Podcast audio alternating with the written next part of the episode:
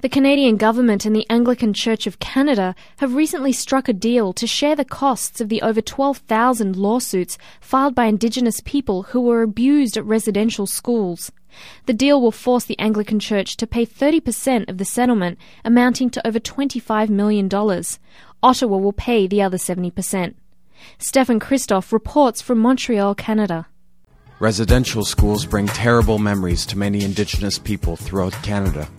Throughout the last century, hundreds of thousands of Indigenous children were taken from their homes and forced to attend residential schools by the Canadian government, where these children were beaten, sexually abused, and stripped of their Indigenous languages and traditional ways of life.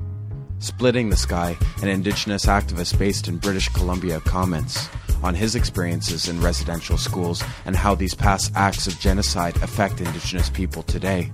I'm one that uh, has actually lived through the uh, the horrors of the residential school system. You had a direct government policy that called for the forced assimilation of Indian children. The way they went about doing it was compulsory horror situations.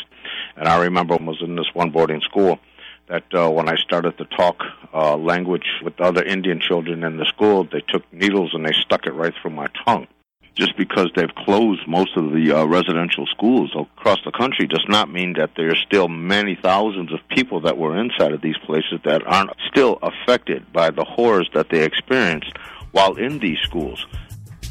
The last residential school in Canada was closed in Kamloops, British Columbia in 1988. Indigenous activist Stuart Gonzalez Eagleday wrote in a recent article about residential schools that, quote, the real tragedy is that approximately 100,000 Native children never made it. They were not able to survive the beating and were murdered while attending residential schools, end quote. Many Indigenous people who survived residential schools are fighting back and are now claiming dignity in their struggle for self determination and sovereignty. Serious poverty and malnutrition are common on Indigenous reservations throughout Canada.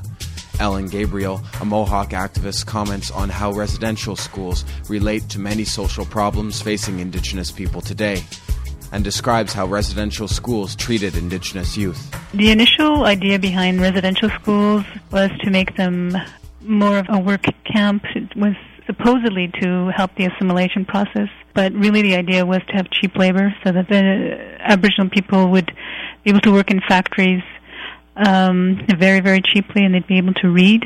Uh, it was more like an intention for slave labor. Many children died from very mysterious causes, and there's some graves that do not have names on them. They're just uh, unknown children who were murdered.